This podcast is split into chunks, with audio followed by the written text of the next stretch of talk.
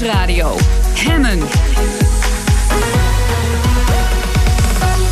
Roelof Hemmen. Welkom bij Hemmen, je dagelijkse deep dive in het nieuws. Een stevig conflict over olie. Saudi-Arabië en Rusland willen de productie opvoeren, maar Iran, Irak en Venezuela voelen daar niks voor. En dat heeft weer alles te maken met Donald Trump. Vandaag en morgen praat de OPEC, dat is het kartel van 14 olieproducerende landen, over het al dan niet verhogen van de productie. Hans van Klevens bij me, hij is econoom en olie-expert bij ABN Ambro. Welkom, goedemiddag. Mooi goedemiddag. Die deal tussen Saudi-Arabië, dus het belangrijkste OPEC-land, en Rusland, niet-OPEC-land. Zij willen een verhoging van de productie. Waarom? Wat zit hierachter? Eigenlijk, officieel is de missie van OPEC is eigenlijk het stabiliteit brengen in de oliemarkt. Dus het aanbod afstemmen op de benodigde vraag. En de mondiale vraag groeit. En dus zegt eigenlijk Rusland en Saudi-Arabië van oké, om aan de aanhoudende vraag te kunnen blijven voldoen, moeten we ook de productie gaan verhogen. Ja, dat is logisch. Ja. Maar waarom zijn andere landen daar dan tegen? Iran, Irak, Venezuela? Ja, eigenlijk allemaal om verschillende redenen. Geopolitiek, dat druipt eigenlijk door het hele overleg heen. En ja, dat is sowieso bijzonder altijd om te zien hoe politiek en energie in elkaar zitten. Niet alleen bij ons in de klimaattafels, maar zeker ook bij de OPEC. En zijn die extremen wellicht nog vele malen groter. En de belangen zijn ook groot, hè, want sommige landen die hebben een fiscaal budget gebaseerd op een best hoge olieprijs. Die zijn dus gebaat bij een nog hogere olieprijs. Met name Venezuela en Iran. Die wordt binnenkort geraakt door exportbeperking of sancties opgelegd door de VS. Omdat ze uit het nucleaire akkoord zijn gestapt. En zo heeft iedereen eigenlijk een beetje een eigen agenda om daar wat richting aan te geven. Maar waar is de logica dan om voor een land als Iran, laten we dat eruit pakken, om dan tegen die verhoging van de productie te zijn? Want dat is eigenlijk niet in hun eigen belang. Nou, deels wel. Want als je de productie verhoogt, dan voldoe je beter aan de marktbalans. En sowieso meer olie op de markt betekent over het algemeen een lagere olieprijs. Ja. Iran die wordt straks geconfronteerd met lagere exporten. Dus ze verkopen al minder. En als je dat dan ook nog eens tegen een lagere prijs doet, ja, dan kan je, is de optelsom, zeg maar, wat de gevolgen voor de economie is, die is niet heel moeilijk. Dus zij willen eigenlijk nog zo lang mogelijk profiteren van die hogere prijs op dit moment. Klopt, ja. En daarom zijn ze tegen. En een land als Venezuela, wat toch in mega grote problemen verkeert, economisch gezien? Eigenlijk een beetje dezelfde reden. De economische malaise is daar enorm. En dat uit zich niet alleen in de opbrengst van de olie, maar vooral ook in de enorme daling van de olieproductie. De afgelopen maanden is de olieproductie daar echt met 500.000-600.000 vaten omlaag gegaan. Puur omdat ze de investeringen niet meer kunnen doen. En dus daar worden ze dus al door geraakt. En ook daarvoor geldt dus weer, als je de olieprijs ook nog een keer onder druk zet, dan bijt dat dubbel. Ja. En dan hebben we nog Irak. Wat, misschien een beetje een ander verhaal. Is het niet een ander verhaal? Irak heeft natuurlijk ook, die zit of zat net in een oorlog en heeft dus allerlei economische problemen. Dat land wordt ook geconfronteerd met allerlei lastige economische situatie in ieder geval. Heeft wel de afgelopen jaren de olieproductie flink kunnen opvoeren. En heeft het geld eigenlijk nodig om de boel een beetje weer op te bouwen. Oké, nou dat is ongeveer het speelveld waar we naar kijken. Het is nog wel iets ingewikkelder. Het is nog complexer. Ik ga het nog complexer maken, want nu komt Trump in het spel. Is het nou zo dat Saoedi-Arabië als belangrijk OPEC-land door de Verenigde Staten, lees Donald Trump, onder druk wordt gezet om die productie op te voeren? En hoe zit dat dan? Nou, waarom? Het is wel degelijk een factor die meespeelt. Ja. En om het nog complexer te maken, Rusland speelt er ook een hele belangrijke rol in. Maar wellicht komen we daar zo nog op. Maar de VS die zit er ook een beetje dubbel in. Aan de ene kant, er komen nu wat verkiezingen aan. En door de hoge olieprijs is de benzineprijs opgelopen. En als Amerikanen ergens een hekel aan hebben, dan is het wel een hoge benzineprijs.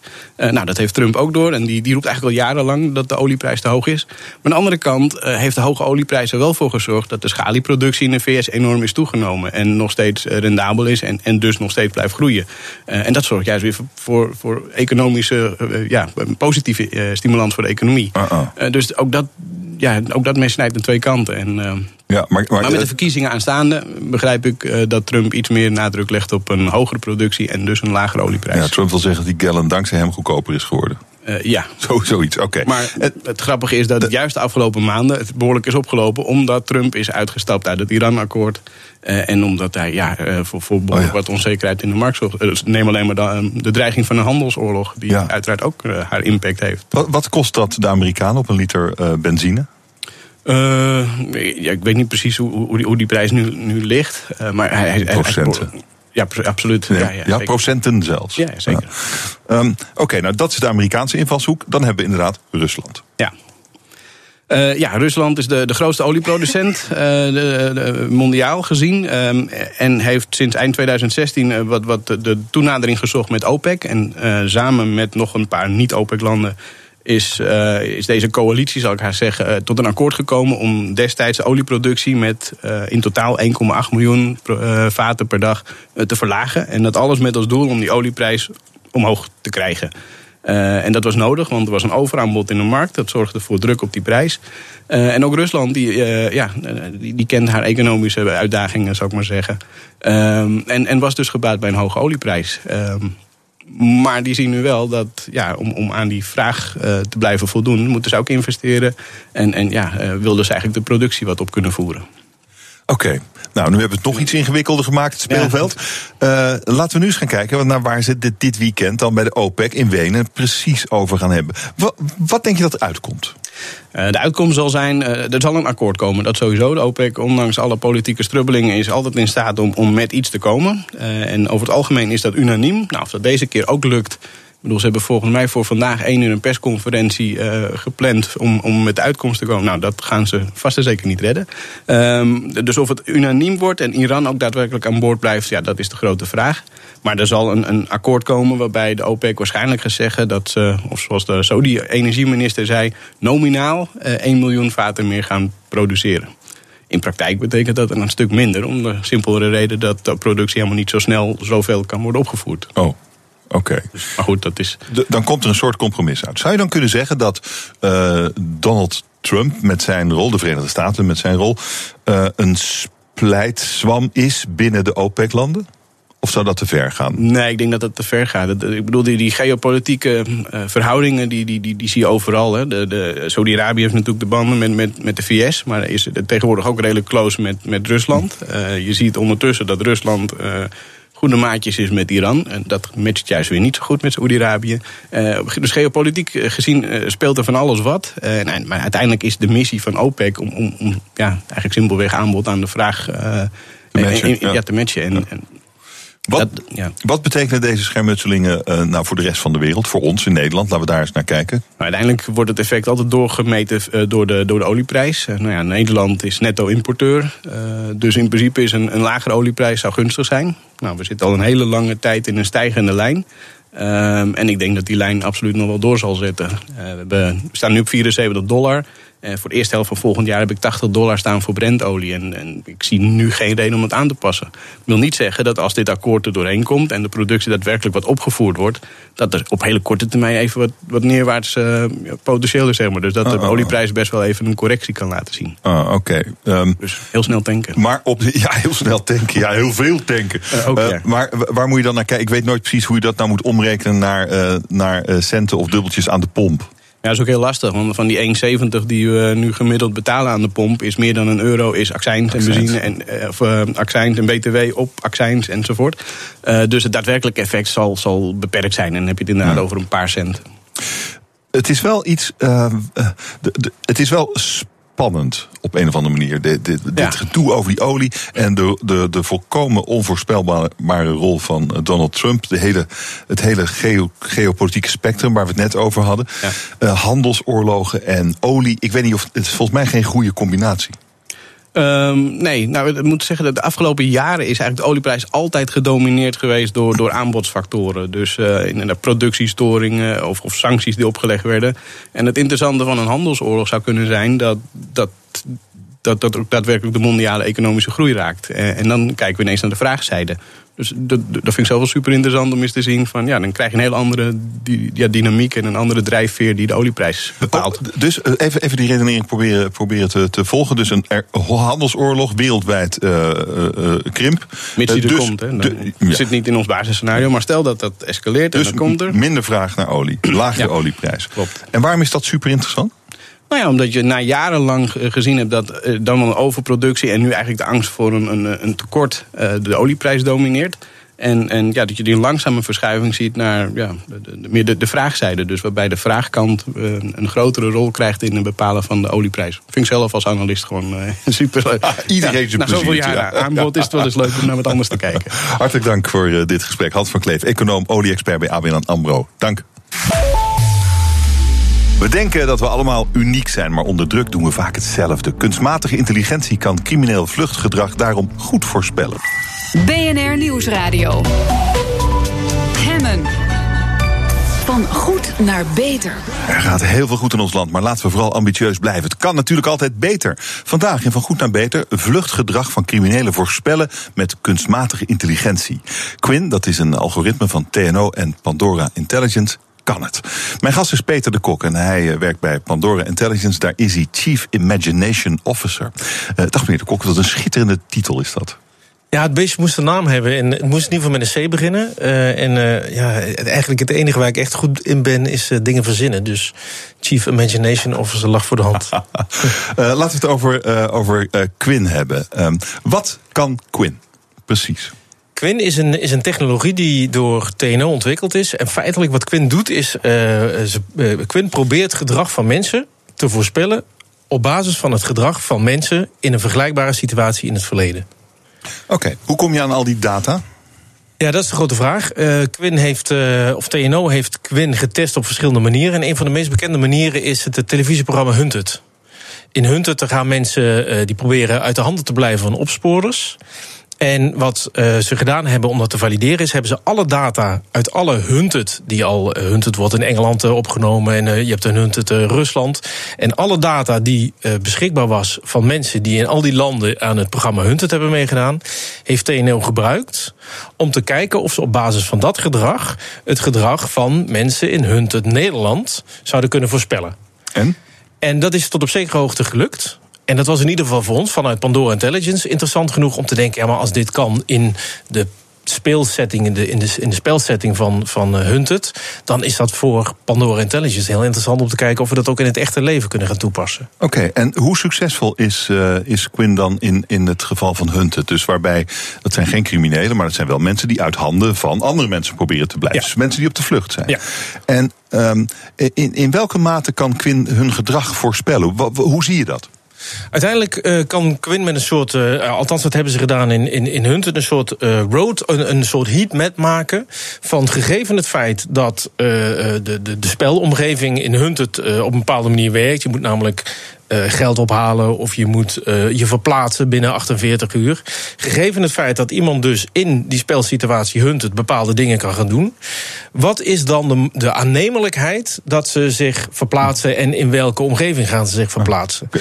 Ik heb even behoefte aan een voorbeeld. Ja. Het is heel abstract. Een voorbeeld. Voorbeeld was, er was een stelletje, volgens mij 2 dames... die zich op een gegeven moment, die waren kwijt. En het algoritme van Quinn, wat in Hunted is ingezet... heeft daarbij kunnen voorspellen met een zekere aannemelijkheid... dat die dames zich in een bepaalde omgeving zouden bevinden. En daar zijn de hunters, de opsporers, zijn gaan zoeken. En inderdaad, daar vonden ze die dames. En dat was een vorm van valideren. Okay. En wat zijn dan de factoren die voor die dames een rol speelden... om zich juist op die plek te gaan verschuilen? Dat heeft te maken met een netwerk. Wie kennen ze daar? Of wie kennen ze die iemand anders kent, die iemand anders kent, die iemand anders kent? Dat heeft te maken met wat zij op een dag kunnen gaan doen. Zij moesten geld ophalen of zij moesten zich verplaatsen op die dag. Het heeft te maken met wat hun manier van voortbewegen is. Hadden ze een auto of hadden ze... En op basis van die gegevens heeft Quinn kunnen bepalen... waar ze ongeveer zich zouden bevinden. Ik probeer me even voor te stellen welke data je daar... dan in moet doen. Dat is gigantisch. Je moet het hele netwerk van die mensen moet je in kaart hebben. Ja, maar dat is tegenwoordig niet meer zo heel erg moeilijk. Nee. Want je hebt Facebook en je hebt Twitter en je hebt... Kijk, een netwerk aanleggen, dat is...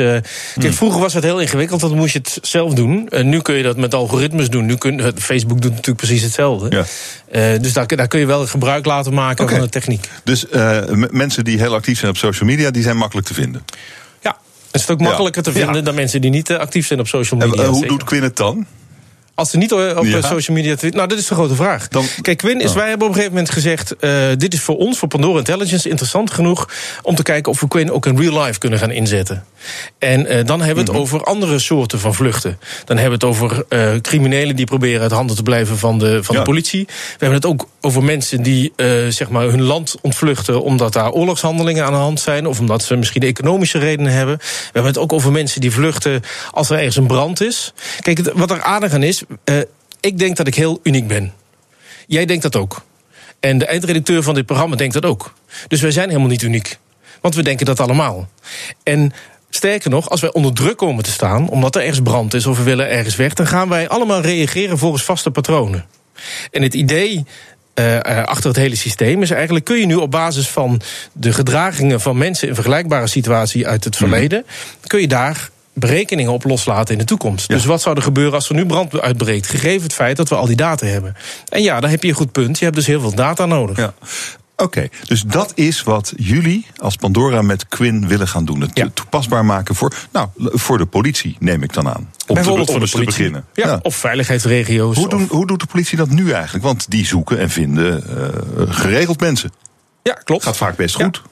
Ja, en zolang het goed gaat, gaat het goed. Hè. Kijk, in de ideale situatie heb je een rechercheur die een voortvluchtige zoekt. En een rechercheur heeft jarenlange ervaring in dat domein. En die kan ook nog eens een keer heel snel reageren en die kan heel goed associëren. Nou, dat is de ideale situatie. Maar dan nog heeft iemand, laten we zeggen, 40 jaar ervaring maximaal.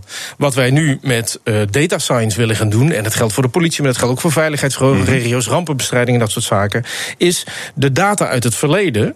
En dan heel ver terug in het verleden, verder dan 40 jaar. En de data niet alleen in Nederland, maar uit de hele wereld in vergelijkbare situaties samen gaan brengen. Zodat we zo'n rechercheur of zo'n iemand die in een rampenbestrijding zit kunnen gaan helpen met heel veel kennis en heel snel associëren. Ja, alleen een crimineel op de vlucht wil niet gevonden worden. Nee, dat klopt. Maar elke crimineel op de vlucht wil niet gevonden worden. Nee, maar dus dat maakt hem niet zo uniek. Nee, dat maakt hem niet uniek. En dus de data uit eerdere gevallen die werken tegen de crimineel. Oké, dus de crimineel moet eigenlijk iets doen wat je niet van hem verwacht. Ja, maar dan heeft hij het nadeel dat hij ergens op een moment heel snel weg wil. En dat is prioriteit 1, nu weg willen. Ja. En dat maakt hem toch tot op een grotere hoogte voorspelbaar dan iemand die boodschapje gaat doen. Dus dit maakt het werk van de politie efficiënter, zou je kunnen zeggen. Dat is de hoop, ja. En dat is ook mijn verwachting, zonder meer. Wanneer wordt dit systeem door de politie ingezet? Dat weten we nog niet. We gaan het nu inbrengen in Pandora Intelligence. We werken nu met de politie. Dus we gaan daar testen mee doen. En op het moment dat de resultaten dusdanig zijn dat we zeggen, nou, hier kun je echt wel mee, dan gaan we dat of in een politieomgeving brengen of bij veiligheidsregio's. Werkt dit ook als bijvoorbeeld bij ontvoeringen? Iemand is ontvoerd. Dan is er ook iemand die niet gevangen wil worden, namelijk de dader. Ja, we verwachten dat ook dan werkt. Ja, ook dan.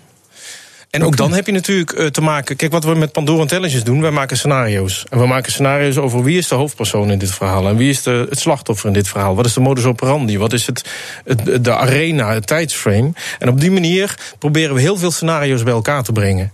En als dat gelukt is, als we heel veel scenario's hebben over ontvoeringen, over gijzelingen, dan kun je beter anticiperen op de volgende ontvoering en de volgende gijzeling dan dat een rechercheur met 40 jaar ervaring dat kan, want die heeft maar 40 jaar ervaring. Dus wat je eigenlijk wil is de hele database van de politie indien aanwezig over al dat soort incidenten. Ja, en niet alleen van de politie. Van alles en iedereen. Ja, met name in open source is ook heel veel geschreven. Er staat heel veel geschreven over ontvoering en gijzeling. Er staat heel veel geschreven over wat er gebeurt als er een ramp is en hoe mensen zich dan gedragen. Dat is allemaal informatie die waardevol kan zijn op het moment dat je die in scenario's kunt gaan brengen. Nou, dat is ons DNA van Pandora Intelligence. Dat is wat wij doen. Wij maken daar scenario's van. En wij hebben de verwachting dat Quinn, on top of wat wij al doen met Pandora Intelligence, een toegevoegde waarde kan hebben. Er is een interessante achtergrond. Ooit filmmaker, opgeleid als filmmaker, films gemaakt. Ja. Politieman geweest ook. Ja. En nu in deze sector. Ik vind het een merkwaardige combinatie, maar volgens mij klopt het wel heel goed met wat u nu doet. Ja, daar zit een link in. Ja. Kijk, een filmmaker is bezig met waarheidsvinding. Een politiemens is bezig met waarheidsvinding. En ik ben eigenlijk nu ook bezig met waarheidsvinding. Alleen nu met heel veel data. We hadden het al met natuurrampen, branden, noem het allemaal maar op. Het gedrag van mensen voorspellen. Waar zou je het nog meer voor kunnen gebruiken? Ik denk dat het ook heel goed zou kunnen werken in vluchtelingenstromen. in het veiliger maken van vluchtelingen. Want ook vluchtelingen die op de vlucht zijn voor een situatie in hun land, die gaan zich gedragen volgens redelijk voorspelbare patronen. En ik hoop, dat is echt mijn hoop, dat we met dit algoritme ook kunnen gaan kijken of we die vluchtelingenstromen beter in beeld kunnen gaan krijgen en dus veiliger maken. Of weten waar je het hek neer moet zetten in sommige landen. Ja, of weten wij het hekst. Ja, maar dat is ook een manier van veiliger maken. Maar dit zijn dus ongekende mogelijkheden eigenlijk. Ja. In dit. Het voorspellen van gedrag van mensen. Maar dat zou je nog veel verder kunnen. Want het is natuurlijk al een wetenschap op zichzelf. Ja. Als u erover droomt. Chief Imagination Officer. Ja. Wat is dan de waanzinnigste toepassing van Quinn? Dat is een interessante vraag. De meest waanzinnige toepassing van Quinn, denk ik, althans de meest waanzinnige toepassing van Quinn in combinatie met Pandora Intelligence, is dat we echt de wereld een stukje veiliger kunnen maken, doordat we gedrag van bepaalde mensen kunnen gaan voorspellen, beter op kunnen anticiperen. Ja, daders, het gevaar zit natuurlijk ook daders en slachtoffers. Ja, je kunt het aan twee kanten gebruiken. Het is natuurlijk, ik voel ook wel dat er ergens een gevoeligheid in zit. Want wij met Pandora Intelligence gebruiken het echt voor overheden, voor commerciële partijen, voor NGO's. Mm-hmm. Maar het voorspellen van gedrag van mensen, dat gaat steeds beter, dat gaat ook steeds verder. En er zit natuurlijk ook een downside in. Ik ben heel blij dat wij in een samenleving leven, in een democratische samenleving, waarin ik de overheid kan vertrouwen. Ja. Maar er zijn natuurlijk ook overheden in de wereld die veel minder te vertrouwen zijn. Dus wij moeten wel steeds oppassen waar we zaken mee doen. Die mijn gedrag gaan voorspellen met uw apparaatje en mij dan komen halen voordat ik iets verkeerd kan doen in hun. Ja. Oh ja, dat is ook nog een heel ander gesprek. Gaan we een andere keer voeren. Hartelijk dank, Peter de Kok van Pandora Intelligence. Dank. BNR Nieuwsradio. Hemmen. Roelof Hemmen. Fijn dat je luistert naar Hemmen, je dagelijkse deep dive in het nieuws. En vandaag hebben we een letterlijke deep dive. We gaan het hebben over cultureel erfgoed onder water. UNESCO probeert deze menselijke sporen op de bodem van de oceanen te beschermen.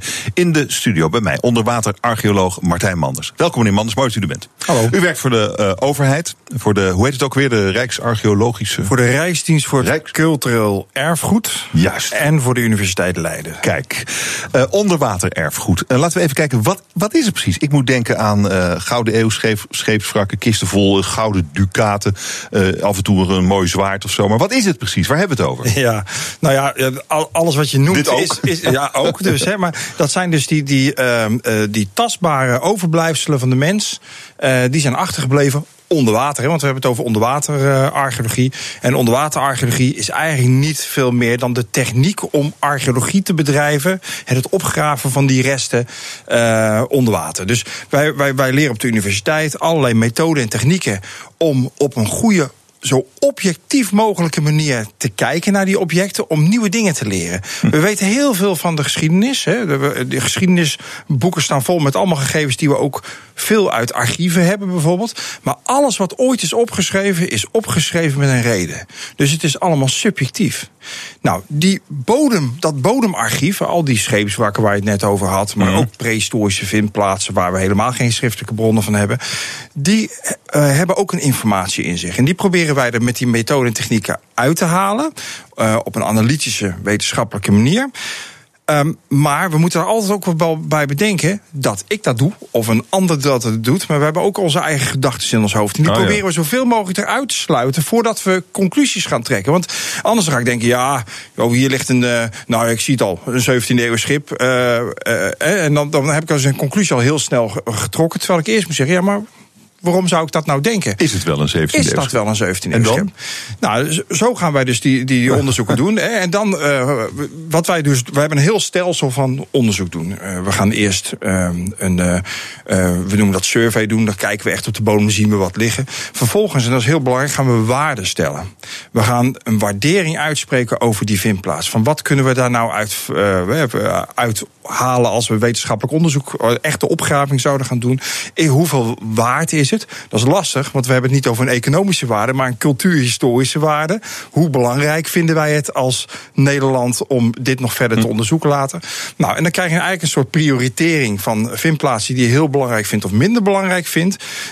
En nou, dat is nou precies waar wij met dat cultureel erfgoed mee bezig zijn, om die selectie te maken, omdat we niet alles kunnen beschermen. Want die bijvoorbeeld stel nou de Noordzee, waar we nu met de Rooswijk aan het werken zijn, daar hebben we het misschien zo meteen nog even over. Die ligt vol met scheepswrak. 60.000 punten hebben we alleen al in Nederlandse wateren liggen, waarvan we van een deel weten dat het scheepswrakken zijn, van een ander deel weten dat het prehistorische vindplaatsen zijn, en van andere dingen hebben we nog nooit onderzocht. Maar dat zijn er 60.000. Als wij nou zouden zeggen, ja, dat moet je allemaal bewaren, ja, dan kunnen we ook die windmolenparken niet meer neerzetten. Dan kunnen we er ook niet meer vissen. Dus je moet keuzes maken. En dat is nou precies dat beheer, management. Ah. Dat je zegt van, dat cultureel erfgoed is heel belangrijk, maar we hebben ook nog de ecologie. We hebben ook nog de economie. Dus er wordt eigenlijk best veel kapot gemaakt in de Noordzee. Absoluut.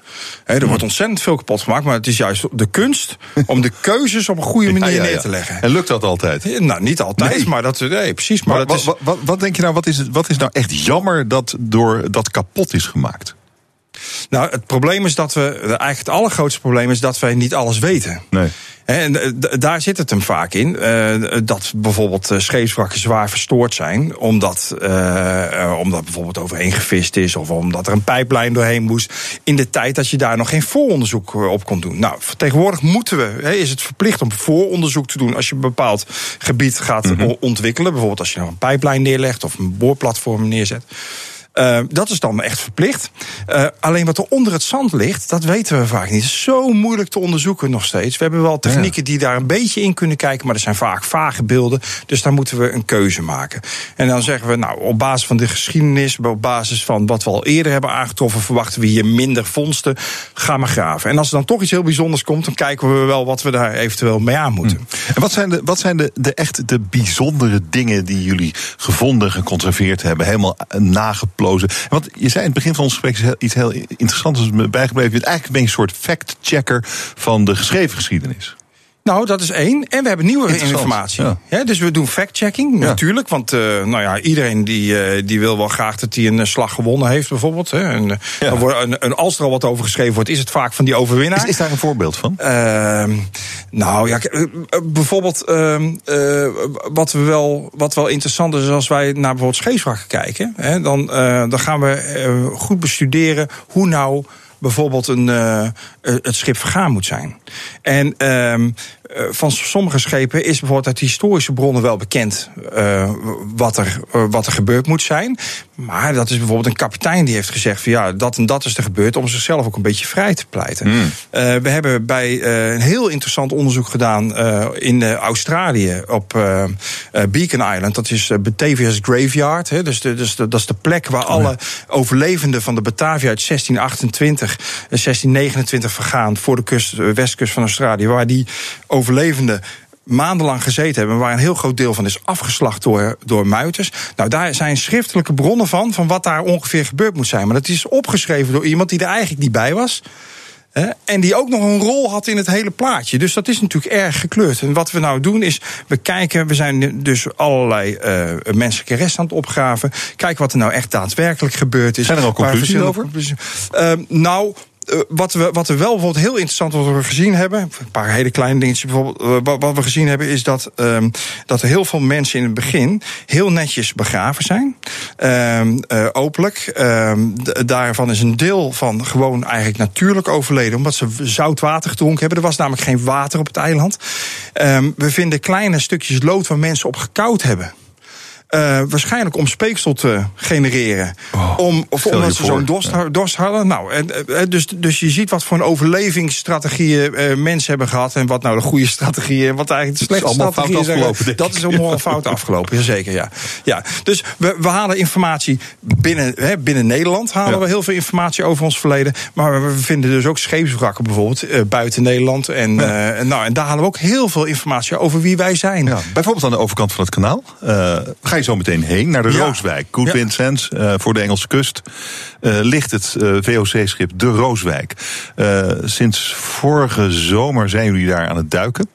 Ja. Wat heeft die expeditie tot op heden opgeleverd? Nou, we hebben precies ook hetzelfde gedaan als dat we in Nederland doen. Hè. We zijn eerst begonnen met een verkenning. Het schip is beschermd door Historic England en ons samen. Hè, want wij claimen het eigendom van VOC-schepen. Nou, toen zei op een gegeven moment Historic England... ja, maar hij is nu aan het vrijspoelen. Er is een grote erosie aan de gang.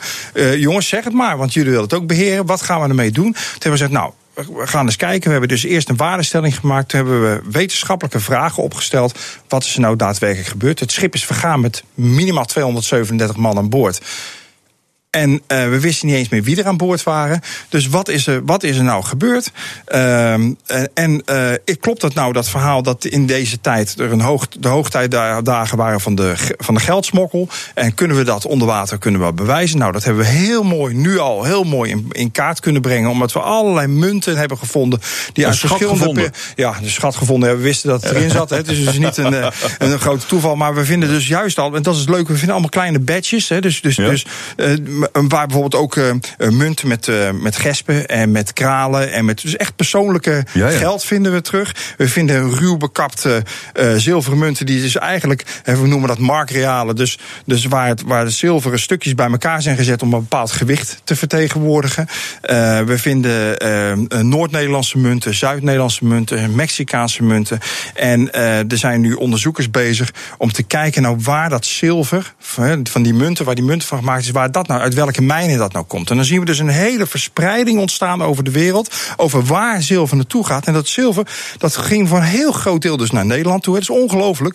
In die tijd, in die 17e eeuw, ging dus een ontzettend grote hoeveelheid van zilver, ook uit Spaanse gebieden, gewoon in Nederland. En dat was niet omdat we de zilvervloot hadden veroverd, maar dat was gewoon vanwege de handel.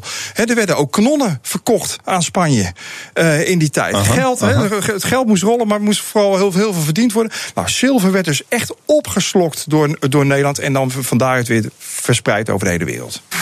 En dat zegt iets over de positie van Nederland in de wereld, denk ik. We praten zo verder met onderwaterarcheoloog Martijn Manders. BNR Nieuwsradio. Hemmen. Fijn dat je luistert naar Hemmen, je dagelijkse deep dive in het nieuws. Mijn gast is onderwaterarcheoloog Martijn Manders. En we hadden het over de Rooswijk, het schip dat voor de kust van Engeland is gezonken. Lang geleden, een VOC-schip. En dat schip zit dus vol met munten. Jullie haalden er munten uit. Dat zegt iets over de positie van Nederland destijds, in die tijd, hè? Ja. Als wereldmacht eigenlijk. Ja, en natuurlijk ook over de manier waarop we omgingen met Nederlands-Indië. Hè? Dus er moest heel veel geld naar Nederlands-Indië, om natuurlijk allerlei mensen te betalen, maar vooral ook om de handel daar op gang te brengen. Ja. En China wilde bijvoorbeeld maar bepaalde soorten munten hebben, want de andere munten vertrouwden ze niet. En daar werd dan porselein voor gekocht. Dus dat werd meegenomen, maar niet alleen maar officieel, maar ook gesmokkeld. En dat smokkelen, dat gebeurde omdat je heel veel extra geld kon verdienen met het brengen van de zilver van de ene plek naar de andere plek. In Nederland was het veel minder waard dan in Indië. Aha. En daardoor kon je dus zelf dus wat meenemen. Maar het grappige eigenlijk is dat de mensen die dat deden, die leenden dan geld van vrienden en familie. Of soms van koopmannen in de stad. Of soms gingen ze naar een bank toe, dan leenden ze geld. En dan moest er een akte worden opgesteld. Dus we vinden nu we het ook weten, vinden we officiële tracks in die historische bronnen. Nu komen ze bij elkaar. In die archieven vinden we dus gegevens over dat lenen van dat smokkelgeld. Nou, en dat was toen ook echt verboden, dat smokkelen? Ja, dat was verboden. En is op een gegeven moment ook echt helemaal paal en perk aan gesteld, omdat er geen enkele controle van de VOC meer was op dat geld. Het leek in het begin wel interessant, hè? Het geld wat dan toch automatisch door de mensen naar Indië werd gebracht, waar dat ook moest komen om te handelen. Maar als je er geen controle meer over hebt, dan is dat heel erg lastig. En het grappige is ook, een aardige anekdote is dat we onder water hebben een lode vorm gevonden, in de vorm van een kaas. Op zich, ik had het nog nooit eerder gezien, maar op zich niet zo gek dat een kaas verpakt zou worden in lood, omdat je het heel lang moest verschepen naar warme gebieden. En dan wordt dat, zeg maar, vacuüm verpakt, hè? In lood. Maar daaromheen vinden we heel veel munten. En hij is gescheurd, hij is opengebroken.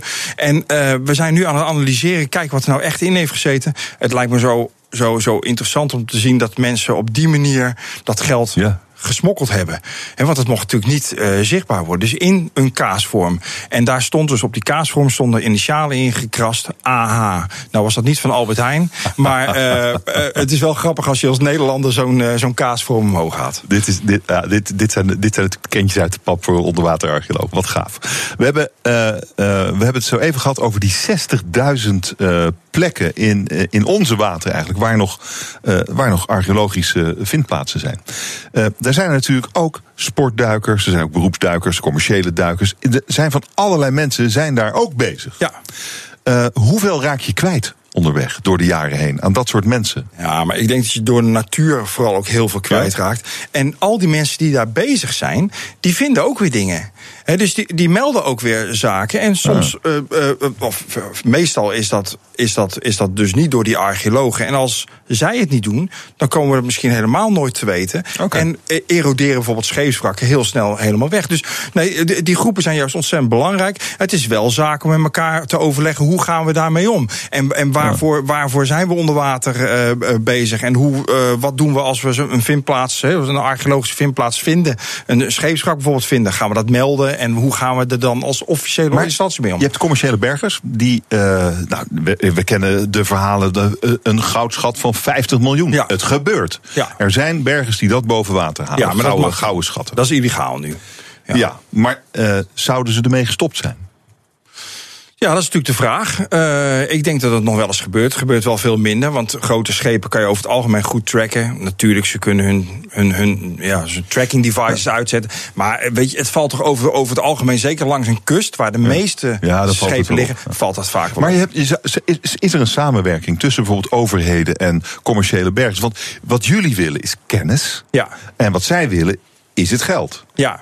Dat niet samen? Nee, dat gaat op dit moment ethisch gezien gaat dat niet samen. Want we hebben bij ons in onze ethische beroepsgroep is het verkopen van objecten. Daar doen we niet aan. Dus dan zit je al gelijk in een spagaat. Kan je dit niet delen dan of zo? Dan is het nog steeds interessant. Nee, dat doen we niet. En de reden daarvoor is dat je namelijk je hele vraagstelling anders gaat worden. En je hele drang om dingen te weten wordt anders. De een zegt, ja, maar ik moet nu snel doorwerken, want tijd is geld. En met duiken is tijd echt geld. Ik wil nu de spullen er gewoon zo snel mogelijk uit hebben. Nou, archeoloog zegt, ja, maar ik wil die verbanden zien, want dat is voor ons van belang. Wij willen verbanden tussen objecten zien. En dan zeggen ze, nou, laat dat maar liggen. Dat is niet zo interessant, het levert niks op. En doe dat maar, want dat vinden we interessant. Daar is een schat. Dus je vraagstellingen worden anders, je keuzes worden anders en dat werkt niet goed. Maar we werken wel heel veel met andere groepen samen. Hè. Dus bijvoorbeeld amateur-archeologen. Daar wordt wel heel intensief mee samengewerkt en dat gaat echt nu laatste jaar ontzettend goed. Wij staan hier nou te praten, maar zo meteen stap je in een vliegtuig naar Engeland om weer te gaan duiken op de Rooswijk. Ja. Wat staat er op het programma dit weekend? Wat ga je zoeken? We moeten eventjes naar buiten kijken of het weer goed wordt. We gaan er maar even vanuit dat het goed is. We zijn vorige week begonnen. Begin vorige week. Of deze week eigenlijk, sorry. Begin deze week is dat. Zijn we begonnen met het uitzetten van meetsystemen. Kijk, dat doen we dan als archeologen. Dat we echt exact weten waar we de objecten vandaan halen. Dus dat systeem is nu opgezet. En we beginnen nu met de eerste archeologische duiken. Dus ik ben precies op tijd om ook daar de start van mee te maken. Dat is maar goed ook. En wat wordt het hoogtepunt van de Rooswijk? Het hoogtepunt van de Rooswijk is, denk ik, als we zometeen alle spullen omhoog hebben gehaald, geconserveerd hebben, en dat dan de mensen kunnen gaan kijken, naar een museum kunnen gaan om de verhalen die we dus, waar ik net een paar van verteld heb, als ze die kunnen zien. Want daar gaat het uiteindelijk toch ook om.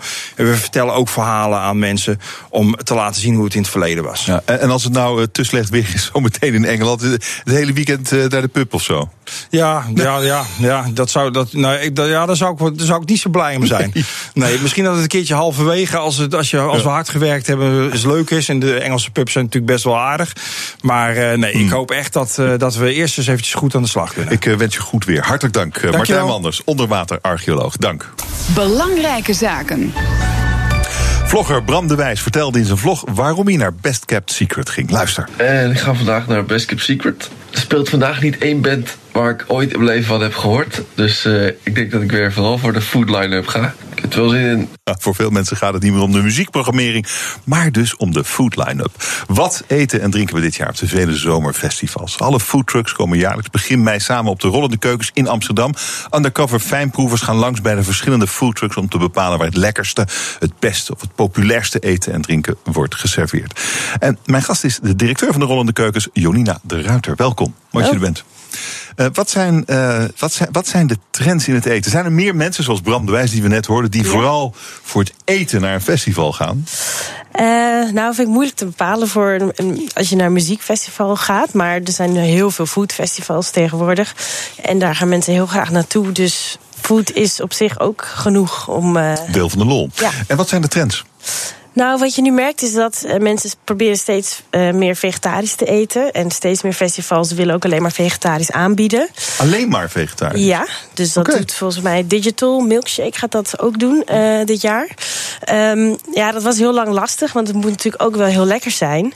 En wat je nu merkt is dat er keukens zijn uit Roemenië, India, noem maar op. Die ook een foodtruck hebben uit die keukens. En die ook vegetarisch gaan koken. En dat is eigenlijk heel erg lekker. Jazeker, maar vlees zit natuurlijk wel zo in, ook in het hele festivalvoer-idee. Ja, ja. En opeens is het weg. Interessant. Ja, bij ons nog niet, op de Rollende Keukens. Want ja, we zijn een culinair festival met meer dan 100 wagens. Dus het gaat bij ons vooral om het lekkere eten en de diversiteit. Maar op heel veel muziekfestivals is er zoveel aanbod aan lekker vegetarisch eten dat het eigenlijk niet meer hoeft. Tijdens de Rollende Keukens sturen jullie inspecteurs op pad. Waar komen die mee terug? Wat is hun missie?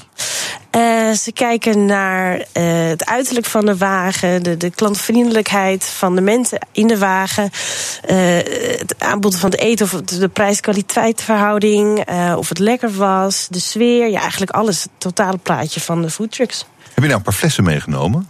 Ja, want bij goed eten hoort ook goed drinken. En bij Rollende Keukens doen we eigenlijk ons best. Het is natuurlijk altijd teleurstelling op heel veel festivals als je dan de festivalwijn krijgt en het meer drinkt omdat je wat moet drinken. En dat vinden wij te zonde. Dus wij doen eigenlijk ons best om een hele goede wijn voor een redelijke prijs, rond de €20 aan te bieden. Dit jaar was het een fantastische Grüner Veltliner, die op andere festivals voor €32 wordt aangeboden. Bij ons €20. Omdat dat gewoon cruciaal is. Dan verdien je minder. Maar ja. We doen het ook voor... Je verkoopt ook iets beters natuurlijk. Dat is het, ja. Er staat nog een flesje. Wat is dat? Dat heb ik ook. Dat is Rabarcello. Dat is een rabarberlikeur van Mr. Kitchen. Limoncello-achtig idee natuurlijk. En zij organiseren de Rollende Keukens onder andere. En dat is een drankje dat op dit moment exclusief op de Rollende Keukens te vinden is. Wat zijn jouw geheimtips? Geheimtips voor festivals... Ja, kijk, je kan gewoon heel lekker eten tegenwoordig op een festival. Mm-hmm. Vroeger was het een koude burger met vieze saus. En dat hoeft tegenwoordig niet meer. Je kan waar moet je echt even naartoe gaan? Als je die foodtruck ziet staan, dan moet je even stoppen. Ik wil niemand voortrekken, maar ga toch... bijvoorbeeld Tony's Kitchen, die heeft zijn eigen fried chicken. Dus dan niet vegetarisch, maar wel heerlijk. L'Aubergine, een Roemeens vegetarische wagen. Ook heerlijk. En er zijn tegenwoordig zulke goede houtovenpizza's en Bollywood, Indiaanse curry's. Er is zo krankzinnig veel foodtruck aanbod. Verdient er nog iemand geld aan? Maar dat is wel een bepaalde groep. Ja, kijk, het zijn gewoon ondernemers en sommigen doen het goed en sommigen doen het minder goed. Er zijn een paar die er wel nog van kunnen leven, maar het is hard werken. Het is meer hobby ook natuurlijk, denk ik. Of niet? Voor sommige mensen. Het is voor sommigen echt wel... inkomen, maar het is gewoon heel hard werken. Dat moet je niet onderschatten. En naar welk zomerfestival kijk jij nou uit? Qua eten dan, hè? Qua eten. Wat ik heel leuk vind is... ik ga zelf met de Cantina Mobile, ook een organisator van de Rollende Keukens, naar het Nijmeegse Vierdagen. En daar bieden we gewoon wel met een wagen, maar in een tent, het 3-gangenmenu aan.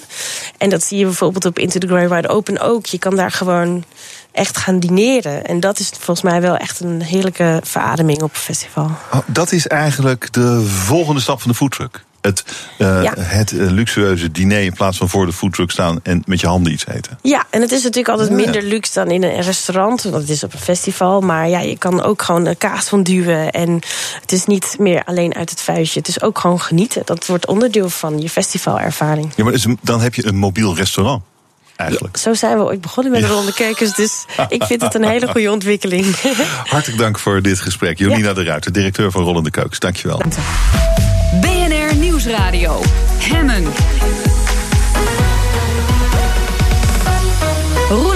Fijn dat je luistert naar Hemmen, je dagelijkse deep dive in het nieuws. Voor het eerst speelt de enige profclub van Drenthe volgend jaar in de Eredivisie. Een bijzondere promotie voor FC Emmen. De club gaat nu enorme veranderingen tegemoet. Over hoe ze dat organisatorisch bijvoorbeeld voor elkaar gaan krijgen, bespreek ik met Ben Haverkort, directeur van de club. Dag meneer Haverkort, mooi dat u er bent. Goedemiddag. U was afgelopen seizoen begonnen als directeur bij FC Emmen. Krijg je meteen dit. Banning is erdoor. Banning kan het helemaal beslissen. Banning 3-1 Emmen. En nu komt het wel heel dichtbij in die Eredivisie. Ja, 3-1 Emmen. En het lukte. Het winnende doelpunt van Alexander Banning in de wedstrijd tegen Sparta. Hoe heeft u die promotie beleefd? Nou ja, zoals u nou al, en ik hoor het weer even terug, dan krijg ik hier door mijn shirt krijg ik toch wat kippenvel, want het blijft mooi. Ja. Het zijn historische momenten. En wij wisten dit jaar al dat wij een goed elftal hebben. We kregen behoorlijk veel complimenten. Goed verzorgd voetbal. En tot aan de winter zeker heel veel gelijke spelen. Maar niet in paniek raken, omdat de basis was dat wij een goed elftal hebben met goed verzorgd voetbal. Nou, uiteindelijk, eind van de competitie, richting de play-offs hadden we een compleet fitte selectie. Ja, en toen viel net alles goed op zijn plaats, waarbij ik denk en wij denken met z'n allen, in de nacompetitie zijn wij de terechte kampioen. Alles kwam samen, alles was perfect. Maar wat gaf nou de doorslag, denkt u, daarbinnen, die combinatie van alles wat goed was? Na tijd hebben wij geëvalueerd en ook een afscheid gehad met de spelers. En toen zei onze trainer Dick Lukien het hartstikke mooi. Hij vertelde wat het moment was waardoor alles op zijn plaats viel. Zowel in de organisatie, zowel de mensen als personeel, maar ook de groep. Want er zijn natuurlijk altijd een heel aantal spelers die op dat moment op de reservebank zitten. Op het moment dat Banning 3-1 maakte, of 1-3... Hij zegt, ik keek achter mij naar de bank en er was niemand meer. Dus ook een teleurgestelde speler rende allemaal naar de cornervlag toe om één groot feest te vieren. Nou, dat is toch tekenend, zeker voor een reservebank, dat je met elkaar dat één doel had. Ja, een soort van saamhorigheid, teamgeest, die je misschien niet zo vaak meer ziet in het voetbal. Is dat wat u bedoelt? Ik denk het wel. Ja, en dat is toch een teken van hoe zet je je selectie in elkaar. Hè? Alles moet passen. Dat is voor het nieuwe seizoen uiteraard ook weer. Welke spelers ga je ophalen? Maar ook het karakter van de speler. Het is niet voor niks dat Louis van Gaal bij de mensen thuis kwam. Om te kijken van hoe is de situatie? Niet ook bij iedereen thuis komt. Maar hoe is de situatie? Wat is het karakter van de speler? Hoe zit hij in elkaar? Alles is van invloed. Nou, en als dat goed is, dan zie je ook dit soort karakter. Dat je met elkaar naar de cornervlag gaat en met elkaar een kampioenschap viert. Dan sta je daar in uw geval als zakelijk leider naar te kijken. En wat is, denkt u dan, de invloed van de zakelijke leiding van een club op zo'n sportieve prestatie? Wat kunt u een beetje aan uzelf toerekenen? Dat is altijd heel mooi gezegd. Ik ben 1 jaar bij de club terug nadat ik daar gevoetbald heb. En meteen, boem. Ja, alleen...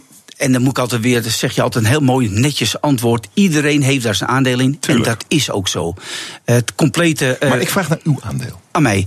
Ik ben dus heel netjes gezegd 1 radertje daarin. Ja. En mijn invloed op het voetbalgebeuren is dat ik moet zorgen met mij en met mijn mede-directeur Wim Beekman. Om te zorgen, vooral ik daarin, om te kijken. Alles moet voor de jongens, als het kan,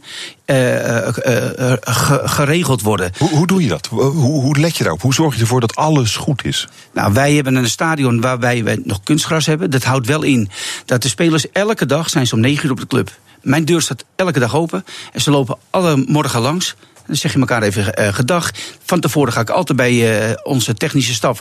Want die zijn er wat eerder. Gaan we een kopje koffie drinken. Alles even doornemen. Dus je bent constant op de hoogte. Als je wat voelt dat er binnen de selectie of er is wat, vraag ik altijd van waarin kan ik helpen? Zowel bij de trainers, zowel bij de spelers of wat er ook omheen. Dus waar je kan helpen, moet je zorgen dat zij alleen maar hoeven te denken aan voetbal, voetbal, voetbal. Nou, als ik daar mijn steentje in kan bijdragen, dan ben ik er heel blij mee. Kun je eens een voorbeeld geven van waarvan u dacht van, nou, ik moet nu even iets doen, want dat is nu belangrijk voor die jongens. Gewoon in zo van die dingetjes die u beschrijft, maar dan een specifiek voorbeeld.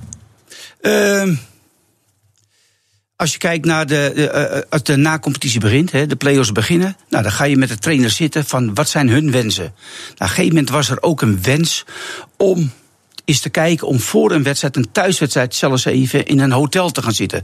Nou, wij zijn natuurlijk een kleine club. En dan ga je toch altijd op de centjes letten. Nou, en dan kan ik mijn mening wel zeggen van ja, we spelen thuis. Weet je, laat die jongens thuis slapen. Of wat ik ervan vind is op dat moment niet echt relevant. Het gaat erom, zij staan op het moment van promotie. Als zij dat nou met elkaar willen, ja, is het aan mij om dat in te willigen. Ja, en uiteindelijk hebben ze dat niet gedaan, want de meesten willen thuis slapen. Ja. Maar ik bedoel ermee te zeggen, als ik dan dat vind, of zij vinden dat, ja, wie ben ik dan om dat te negeren? Ja. Een soort van, zeg maar, dienend leiderschap noemen ze dan dat. Dan ben je gewoon dienend. Ja. Er is nog iets natuurlijk, een element in uw persoon verbonden aan FC Emmen, namelijk dat u er zelf als profvoetballer gespeeld. U zei het net al. Tot 95 geloof ik. Tot 95, ja. En nou, het is in die periode ook niet gelukt om naar de Eredivisie te gaan. Op één doelpunt na. En nu lukt het wel. Dat is voor u natuurlijk een dubbele dimensie gaaf. Ja, uiteraard. Kijk, ik ben daar toen vanuit Cambuur naar FC Emmen gegaan in 1989. Direct hadden wij de finale van de play-offs. Uit en thuis tegen Heerenveen. Niet gelukt, thuis wonnen met 1-0. Uit verloren met 2-0. Waardoor wij geen promotie hadden. En dat was in 89, 90. Nou, uiteindelijk 25 jaar later...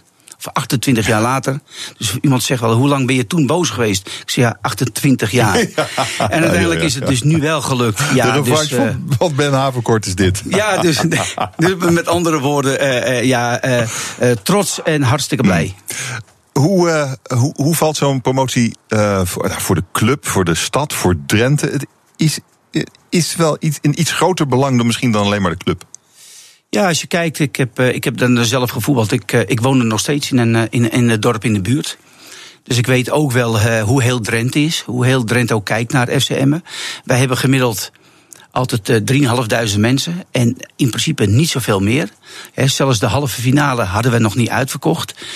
En uiteindelijk gaan we promoveren. En als je dan de gekte ziet, ja, dat overtreft, ik denk, iedereen. Ja, als je kijkt, wij kwamen terug vanuit Rotterdam. En dan was het midden op het plein in Emmen. 17.000 mensen. En wij hadden echt gedacht, nou, 4, 5. Ja. Maar toen reden we al bij Hogeveen en stonden ze allemaal op de viaducten.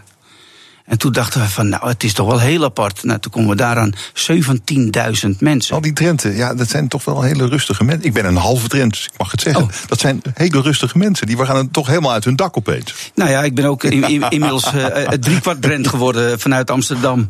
Maar ik heb het idee dat de mensen echt iets hadden van, ja, goh. Dit geloof aan mezelf niet. Oh. En dan gebeurt het. En dan is het... het is echt complete gek op dit moment.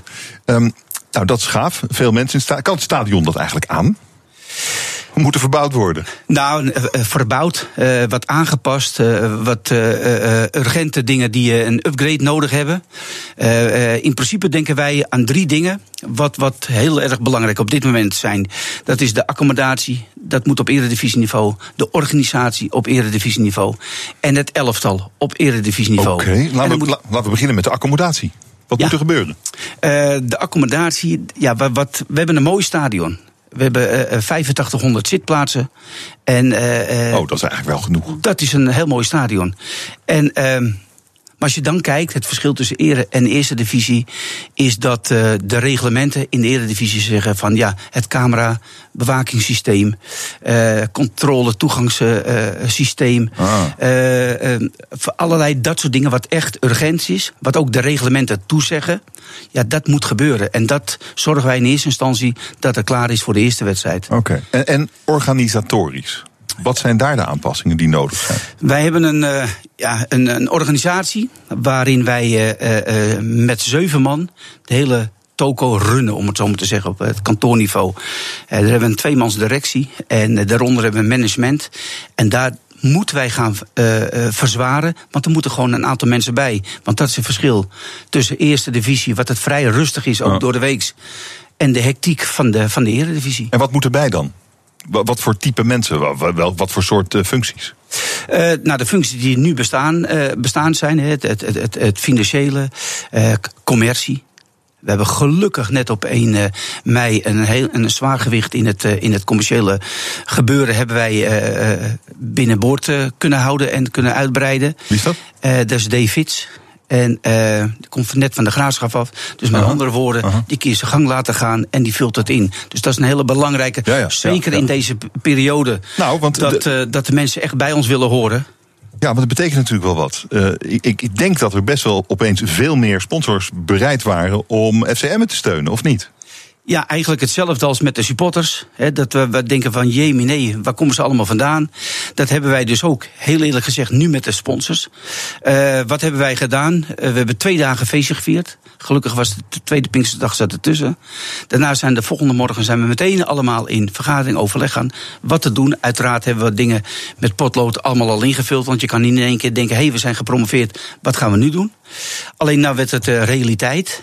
En op dat moment gaan we kijken van, wat moeten we gaan doen? Nou, op dat moment dan is een sponsorafdeling. Dan zie je de mailtjes allemaal binnenkomen. En normaal moet je er altijd achteraan. Ja, als je wint heb je vrienden, hè? Dat is het.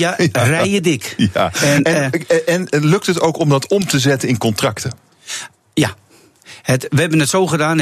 We kijken eerst naar het bestaande sponsorgebeuren. Die hebben we allemaal aangeschreven, benaderd. En dat liep al natuurlijk een hele tijd. En die hebben we eerst de kans gegeven van eigen stoelen weer terugkopen. Maar ook als zij stoelen erbij willen hebben. Of ze een borden erbij willen hebben. Of ze de ledboarding erbij willen hebben. Arrangementen allemaal. Eerst je bestaande sponsors. Ja, maar wel tegen nieuwe voorwaarden, denk ik. Meer geld. Meer geld. Ja. En wilden ze dat allemaal? En ook daar bleven wij vrienden in. Oké. Maar het is ook logisch dat wij wat meer vragen. Voor mij is het bij elke club zo. Dus je gaat eerst de mensen benaderen die je al jaren bijstaan, ook in de slechte tijden. Nou, op dat moment, daar zijn wij niemand afgevallen? In ieder geval niet dat ik zo gauw weet. En mocht er één afgevallen zijn, dan is misschien een nieuwe sponsor weer blij dat hij daar op de tribune kan gaan zitten. Maar wat betekent dat? Als je kijkt naar de inkomsten. Een jaar of wat geleden moest Emmen geloof ik nog gered worden van de financiële ondergang. Nu weer helemaal boven Jan. Wat betekent zo'n opstap naar de Eredivisie? Is ook financieel een waanzinnig grote stap. Hè? Wat betekent het voor uw begroting? Wij zaten afgelopen jaar op een begroting zeg maar, van 3,5 miljoen. En we gaan nu naar een begroting van rond de 6 miljoen. Dat houdt niet in dat we in één keer de bankrekening helemaal kant-en-klaar hebben. En dat we goud op de muren kunnen gaan schilderen en nieuwe vloerbedekking gaan bestellen. Uiteraard niet. Want ook wij hebben een aantal soorten, een selectie nodig, wat op een eredivisieniveau moet gaan spelen. Dat elftal, daar gaan we het zo over hebben. Want FC Emmen stoot door naar de Eredivisie, maar dat betekent nogal wat voor zo'n clubje. BNR Nieuwsradio. Hemmen. Ben Haverkort is bij me. Je kent hem misschien nog uit zijn tijd als scheidsrechter, voetballer. Maar sinds een jaar is hij directeur van FC Emmen. De enige Drentse profclub. Na 30 jaar spelen ze in het komend seizoen voor de eerste keer in de Eredivisie. We hadden het over dat elftal. We hadden net bekeken naar de organisatie moet veranderen. Die begroting wordt veel omvangrijker. De accommodatie moet veranderd worden. Maar het elftal, zei u, dat is ook belangrijk. Dus daar moet aan gesleuteld worden. Maar dat zijn wel de jongens die FC Emmen naar de Eredivisie hebben gebracht. Dus wat moet er nu gebeuren? Zoals in de voetballerij is, dat is dat je een aantal contracten hebt. En dat had het gros van ons elftal. En dat wordt dan verlengd, de optie wordt gelicht. En dat is de datum 1 april. Nou, daar hebben de 12 van onze eigen huidige selectie van afgelopen jaar... hebben wij de optie gelicht. In overleg uiteraard met de trainer. Want ook dan praat je over eerste divisie, eredivisie. En deze 12 vond onze trainer iets van... daar ga ik ook mee de eredivisie in. Dus met andere woorden, een bepaalde basis van 12 heb je... Daarna zijn er natuurlijk een hele aantal ook weer... Nou, daar neem je afscheid van, of niet goed genoeg, of geblesseerd... of het valt tegen, of zij vinden het niet helemaal leuk. Dus dan hou je een basis van 12. En zit in die 12 ook de selectie?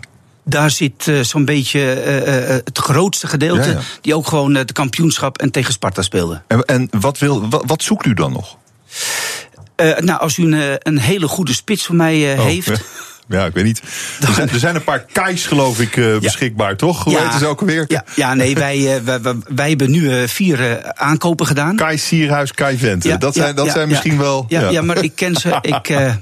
Ik weet ook wat de status ervan is. En nee, we hebben tot nu toe dus... we hebben die 12. Ja.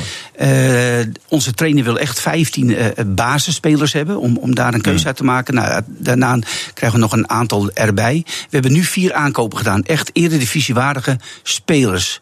Slagveer. Luciano Slagveer, die komt zelf uit Emmen en omstreken. Zijn ouders wonen om de hoek. We hebben hem gehuurd nu van Lokeren. Wouter Marines van PEC Zwolle. Ook echt een Drent, komt uit Zuidwolde. Kwaliteit is het belangrijkste. Maar dat ze uit de regio komen, vinden de mensen gewoon, ikzelf ook, hartstikke mooi. Dan hebben we een linksback Kavlan. En Jason Bourdouk van Helmond Sport. En er zijn gewoon 4 spelers waarvan wij denken dat zijn echte versterkingen. Nou, dan hebben we er al 16. En uiteindelijk willen wij nog een aantal spelers erbij hebben op eredivisieniveau. Maar daar nemen we gewoon de tijd voor, want we hebben nog tijd. Ja, nog even. We gaan volgende week woensdag beginnen te trainen. Maar het zou wel heel mooi zijn als wij...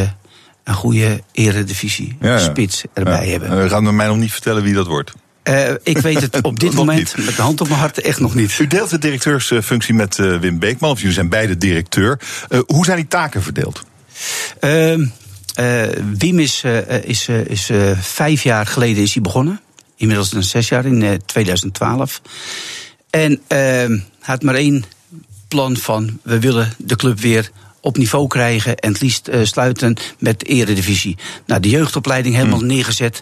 Alleen op dat moment, ik ken hem al heel lang... vanuit de tijd dat ik gewoon ook in Emmen woonde... en we zagen elkaar vaak. En hij wilde mij er toen al graag bij hebben. Het is toen niet doorgegaan. En ik ben toen bij FC Groningen gebleven... want daar was ik net 1 jaar in dienst in de commercie. En uiteindelijk hebben we elkaar vorig jaar weer gevonden... en eigenlijk iets langer daarvoor. En toen dachten we van, nu gaan we het samen doen. En Wim is iemand, als je nou kijkt over de organisatie neerzetten... de accommodatie, daar houdt Wim zich enorm mee bezig. En de taak van mij was dan, als je hem toch gaat verdelen... dat ik het boegbeeld van de club ben, dat ik de dagelijkse leiding heb... het zwaartepunt is voor mij het hele technische beleid... en het hele commerciële beleid. Dus dat zijn onze... Dus u bent de baas? Wij zijn dagelijkse leiding, ja. Wij zijn samen de baas. Er zit een gek ding in. Onze redacteur die stuitte gisteren op iets geks... bij de voorbereiding van dit gesprek. Namelijk dat u bij de Kamer van Koophandel... niet als statutair directeur staat ingeschreven. Dan kan je titulair directeur zijn. Dat is ongeveer de wettelijke verdeling. Maar op zich, dan heeft u eigenlijk geen tekeningsbevoegdheid. Is dat niet een verschrikkelijke handicap in zo'n functie? Nou, ik heb er nog geen raar gevoel van gehad. Wij zijn daar, de jaren gaan snel. Wij zijn daar het hele jaar druk mee bezig. En het komt. Ik denk als u binnenkort wel gaat kijken, dat u mij erbij ziet staan. Maar zijn jullie het gewoon vergeten dan of zo? Nee. Want, uiteraard hebben we daarover. Alleen, soms duren dingen wat langer. En dit is een dingetje wat langer duurt. Wij tekenen ook altijd samen. Dus als u dan zegt dat moet dan wel... Ja. Dus, maar wij tekenen alles samen. We doen ook alles samen. Dus wat dat betreft is het altijd waterdicht en goed afgedekt. Ja. Maar binnenkort heeft u gewoon die bevoegdheid... die past bij de functie die u heeft. Want dat is natuurlijk waar het om gaat. Juist. Ja. Over de toekomst van FC Emmen. Zometeen in de eredivisie. Daar, wat gaan jullie doen? Wat wilt u dat ze gaan doen? Wij willen... er in ieder geval niet uit. En ik hoor ook wel eens mensen zeggen... ja, Emmen, leuk voor een jaartje. God, dan komen jullie toch een jaartje erin. Nou, dat is absoluut niet de insteek. Men heeft er 33 jaar op gewacht. De club is elk jaar in organisatie in alles beter geworden. Nu staan we dan in de Eredivisie. Nou, dan doen wij er alles aan om daar in ieder geval in te blijven. En niet voor de leuk voor één jaartje, want dat is absoluut niet aan de orde. Nee, je kunt er natuurlijk weer uitvallen na een jaar. Dat zou natuurlijk verschrikkelijk zijn. Nou ja, de boel werd helemaal opgetuigd. Ja, natuurlijk, er zijn ergere dingen in het leven, maar laat ik het zo zeggen. Wij doen er alles aan om in de Eredivisie te blijven. Mocht het overhoop niet lukken en we gaan eruit, dan beginnen we gewoon weer op een hoger niveau in de Eerste Divisie opnieuw. Maar alles staat in teken om erin te blijven in de Eredivisie. Oké, dat is een ambitie, maar het klinkt ook wel een beetje als een wanhoopsambitie. Nee, want als je nou kijkt naar onze selectie... We hebben 12 spelers, wat ik net vertelde, daar gaan we sowieso mee door. Dat zijn ook de spelers die gewoon gepromoveerd zijn. Daarbij hebben we dus nu 4 eredivisiewaardige spelers erbij gehaald. En er zijn we ook nog voornemens om daar nog een aantal bij te doen. Dan vinden wij dat wij een hele eredivisievolle, waardige selectie hebben. Oké. En ja, dat moet gewoon op het veld gebeuren. Maar ondertussen heeft u natuurlijk die hele organisatie aangepast. Er zijn sponsors bijgekomen. De fans die helemaal gek worden. Er schijnt zelfs een Brigata Fanatico te zijn. Die was er al. In Emmen. Oh, die was er al. Oké, kijk eens. Dus daar staat nogal wat op het spel. Ja, nou, het lijkt wel of ik me een beetje moet verdedigen, maar dat is absoluut niet zo. Nou ja, u zei erin blijven. Dat impliceert dat u er rekening mee houdt dat je eruit kan vallen. Wat misschien wel wat anders is. Als jij FC Emmen bent, dan is de kans groter dan Ajax dat je eruit gaat. Zo reëel moet je zijn. Ja, ja. Maar niet bij voorbaat, geven ons verloren van we gaan eruit. Nee, wij willen een organisatie en we willen een elftal neerzetten wat erin blijft. Als je kijkt, we hebben het stadion vol. Wij spelen 17 wedstrijden voor een uitverkochte Oude Middijk. En als je kijkt, wij hebben gemiddeld... afgelopen jaren zeg maar 3.500 echt trouwe fans, trouwe sponsors. Nou, er worden dus nu 4.500, 5.000 komen daarbij. Dat zijn in principe ook wat eredivisie supporters, mag ik het zo zeggen. En die moeten wij zorgen dat we dit jaar in het hele seizoen wat wij gaan brengen... om te zeggen, ongeacht hoe we volgend jaar eindigen... om te zeggen, wij zijn geen Eredivisie-sponsor, supporter... we zijn FC Emmen supporter geworden. En dat is een hele mooie uitdaging voor ons. Ja. Oké, dus ja, dat is ook nog... je moet die harten eigenlijk ook nog echt winnen. Dat is een hele uitdaging voor ons als club, als organisatie... als spelersgroep, hoe breng je het over aan de club? En dan zien we eind van het jaar van, zijn we in de Eredivisie... mochten we jammer genoeg naar de Eerste Divisie gaan. Maar die mensen hebben iets van... we zijn geen supporter meer van de Eredivisie... we zijn Emmen supporter geworden. En dat is een hele mooie. Ja, het is wel zuur dat die begroting dan weer ongeveer door de helft gaat, hè? Hij zal weer naar beneden gaan. Ja, maar wat kun je nou doen als nou, ik probeer me dat voor te stellen, als ik in uw schoenen zou staan. Wat zou je dan kunnen doen als directeur van zo'n club... om ervoor te zorgen dat u er niet uitvalt? Wat is uw taak daarin? Mijn taak is in eerste instantie, onze taak is die erover gaan... om te zorgen, de basis is een goede selectie neer te zetten. Nou, daar zijn we heel hard op weg. Nou, en dan moet je uiteraard een stukje geluk hebben. Maar met het voetbal wat wij afgelopen jaren hebben laten zien... dat is eredivisiewaardig om te zeggen, het is goed verzorgd. Het is niet het prototype Eerste Divisie van vroeger. Lange ballen en dan weer snel thuis. Want dat kost veel kracht en daar red je het absoluut niet mee in de Eredivisie. Daardoor, dat heeft onze trainer afgelopen jaar er echt ingeslepen. Nou, dat gaan wij voortzetten met een heel aantal eredivisiewaardige nieuwe spelers. En dan moet het in elkaar snel smelten en ook altijd een beetje geluk hebben. 12 augustus begint het tegen ADO. Wat zou een mooie uitslag zijn? Wat denkt u? Wat ik nou wil... 8-0? Nee, of 0-8 moet je dan zeggen eigenlijk. 0-8. 0-1 is ook goed hoor. Nee, kijk, dat is zo moeilijk te zeggen. Ja. Tuurlijk wil ik graag hebben dat we winnen. Tuurlijk zal ik achteraf blij zijn als we een punt hebben.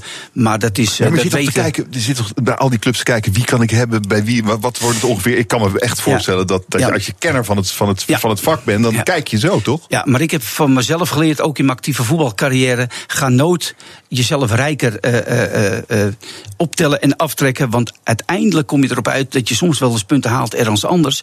En soms denk je van, goh, die spelen we thuis, die moeten we pakken en die verlies je. Dus met andere woorden, ik ga niet kijken van daar moeten we 3 punten, dat is 1 puntje. Want als je zo gaat rekenen, kom je altijd boven in het rechterrijtje uit.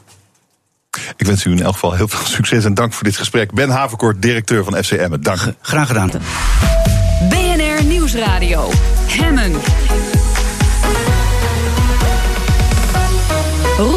Over 2 maanden gaat Griekenland definitief uit het Europese noodhulpprogramma. Het land moet financieel weer op eigen benen kunnen staan. Bespreek het in de kantine. Met vandaag freelance journalist Marijn Schrijver en erop Benjamin Cecier. Hij is marketeer bij Brandon Business Architects. Heren, welkom. Mooi dat jullie er zijn. De Eurogroep had er tot in de vroege uurtjes voor nodig, maar ze zijn eruit. Dit is wat onze minister van Financiën zei, Wopke Hoekstra. We hebben steeds gezegd dat het belangrijk was dat Griekenland een groot aantal hele fundamentele hervormingen zou doorvoeren. Dat is gebeurd. En dus is er vanavond gesproken over schuldverlichting. Maar ook dat is natuurlijk een lange en intensieve discussie geweest, omdat we hebben gezegd, we willen doen wat nodig is, maar we willen ook niet meer doen wat nodig is. Nou, dit is precies waar de pijn zit, die schuldenverlichting.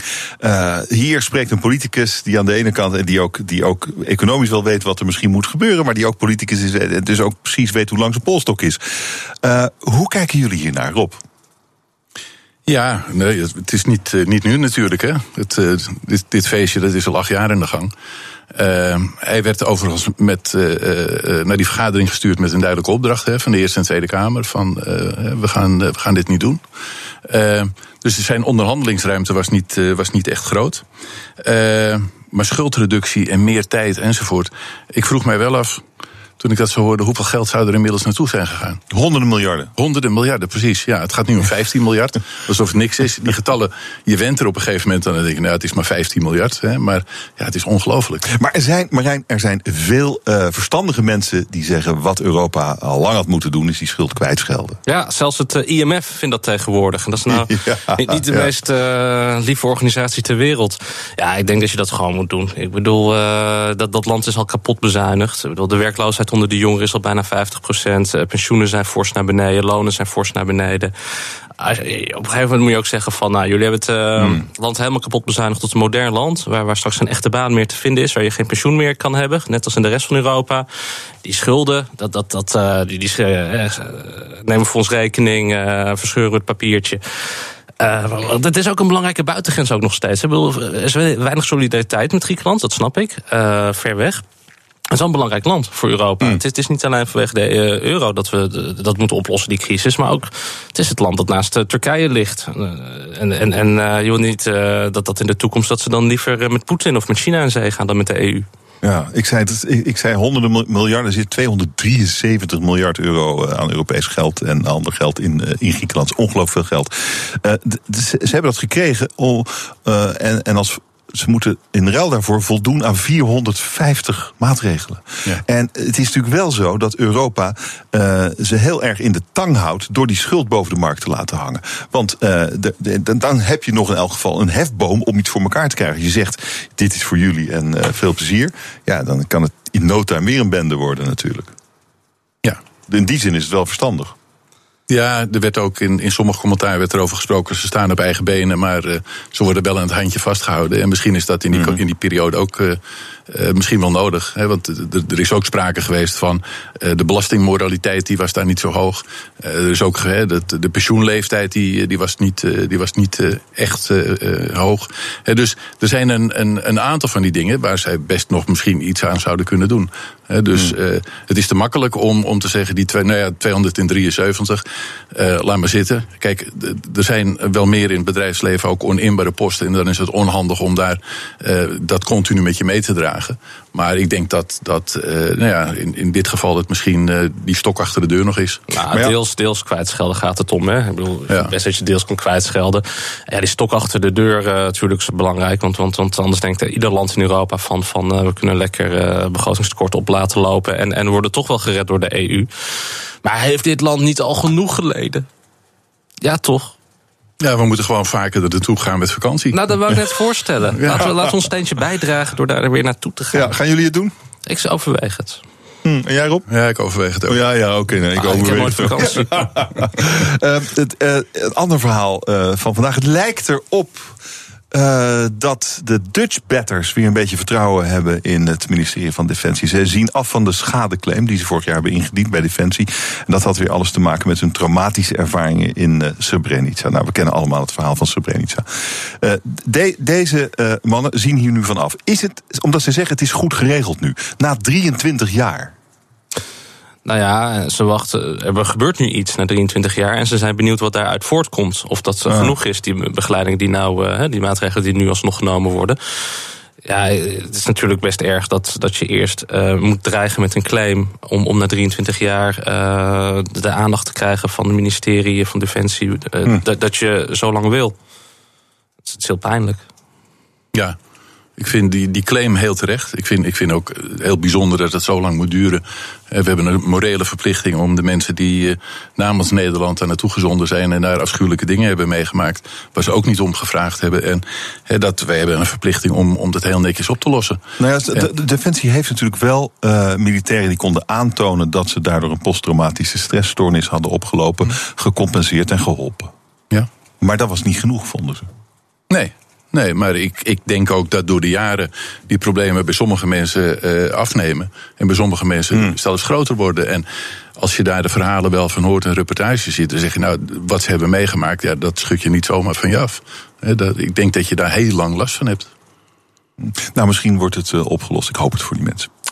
Een beetje treurig nieuws ook. Meer dan de helft van de Nederlandse boeren is wel eens neerslachtig geweest over zijn bedrijf. En sommigen hebben daardoor zelfs ernstige psychische problemen opgelopen. Dat is nieuws van Trouw vanochtend na een hele grote enquête onder boeren. Ja, je denkt boeren die hebben het hartstikke leuk op dat erf. Ja, is dus helemaal niet waar. Nou, ik kom van het platteland. Jij wist dit al lang. Nou ja, iedereen reed altijd rond met een Mercedes. Elke boer had een Mercedes, weet ik nog. Dat zag je altijd vroeger rondrijden over de provincieweg. En dus dacht ik altijd, die hebben het al goed voor elkaar. Maar nu hoor je dat ze depressief zijn. En dat de dieren daar ook onder lijden, wat heel erg is natuurlijk. Eerste symptoom, hè? Van als het met de boer niet goed gaat, zie je dat in zijn dieren. Ja, dus dan weten mensen dat ze moeten ingrijpen. Kijk, ik stel voor dat we als Nederland, als overheid, een soort van boer zoekt vrouw, maar dan vanuit de overheid massaal uitrollen. Dus dat we een buddyproject voor boeren, dat we ze allemaal gaan helpen aan sociale contacten. Mensen langskomen op het boerenerf. Ja, ik weet niet, zou dat de reden zijn voor die depressiviteit? Nou, deels was eenzaamheid inderdaad. Aha. Maar een ander deel is dat ze vinden, we verliezen onze autonomie en de samenleving kijkt steeds kritischer mee. Bijvoorbeeld met zo'n fipronil-schandaal of met die misstanden in slachthuizen. En dan denk ik van, ja, weet je, ik bedoel, als je daar zielig om bent, omdat dat je een smerige beroep uitoefent, waarin je nul respect hebt voor het leven op aarde, dan heb je niet heel veel medelijden met je. Is dat hoe jij naar boeren kijkt? Niet allemaal, maar de biologische boeren of de leuke boeren die gewoon dieren goed behandelen. Maar als je dieren ziet als een grondstof en zo goedkoop mogelijk en zo klein mogelijk en snaveltjes afsnijden, noem maar op. Nee, daar ben ik wel klaar mee. Niet meer van deze tijd. Wat zou jij voor de boeren willen doen, Rob? Voor al die arme boeren?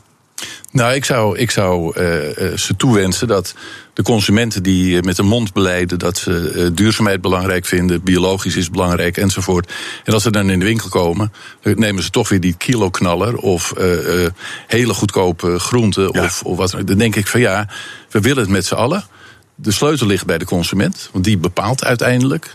En ik denk dat een heleboel van de narigheid waar ze mee te maken hebben, te maken van financiële aard zijn.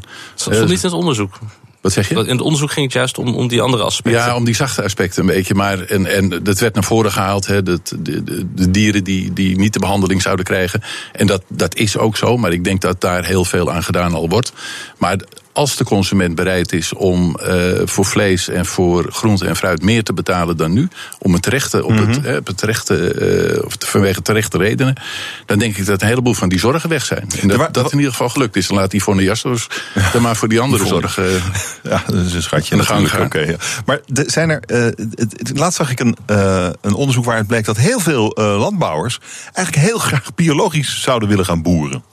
Omdat blijkbaar zijn ze die hele intensieve landbouw een beetje beu aan het worden. Ja, Nederland is de kampioen in de wereld van landbouw en veeteelt. Ja. De productie is nergens hoger dan dat die hier is. Het is ook een heel belangrijke economische factor voor Nederland.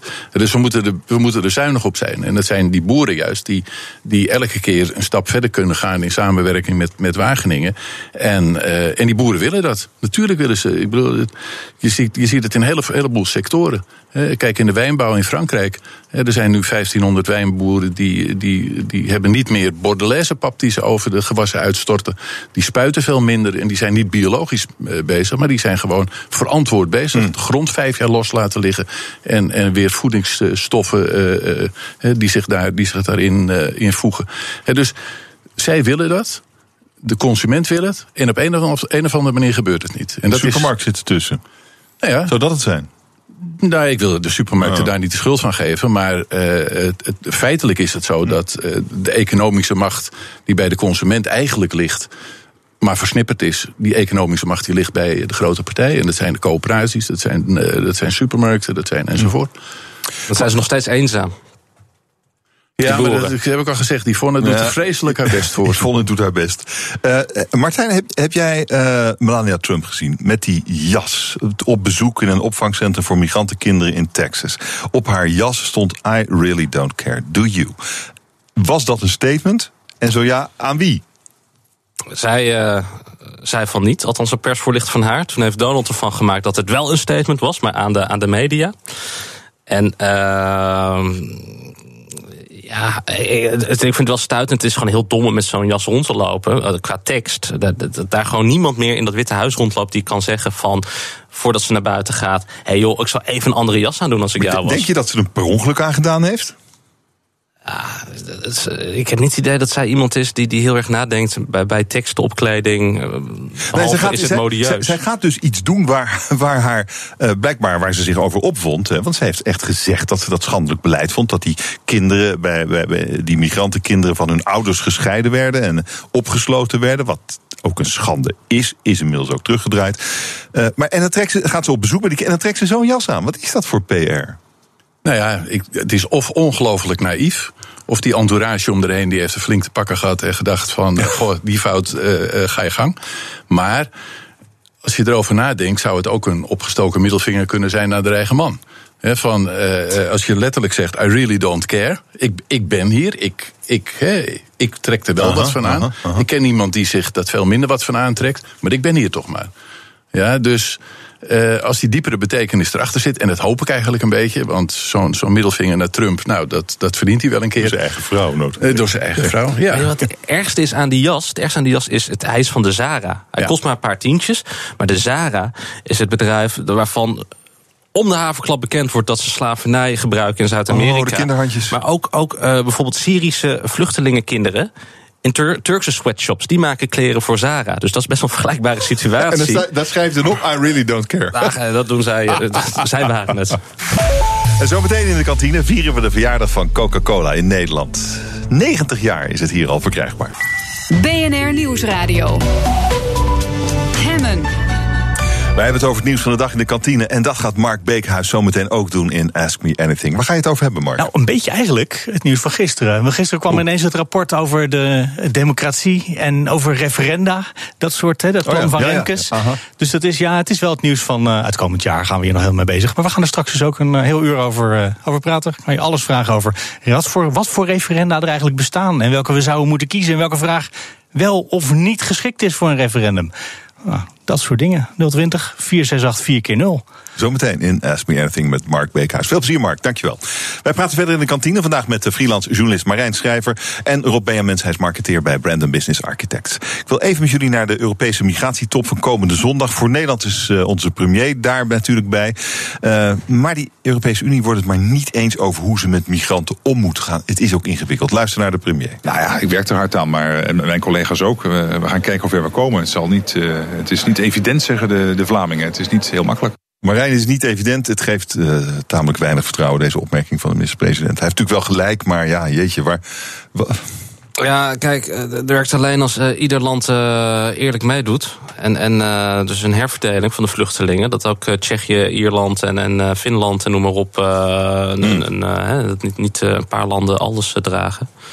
Nou, waar het de laatste tijd volgens mij vooral over gaat... is ervoor zorgen dat ze de oversteek niet maken. Dat er kampen worden gemaakt in Tunesië, in Egypte... en misschien nog wel andere landen...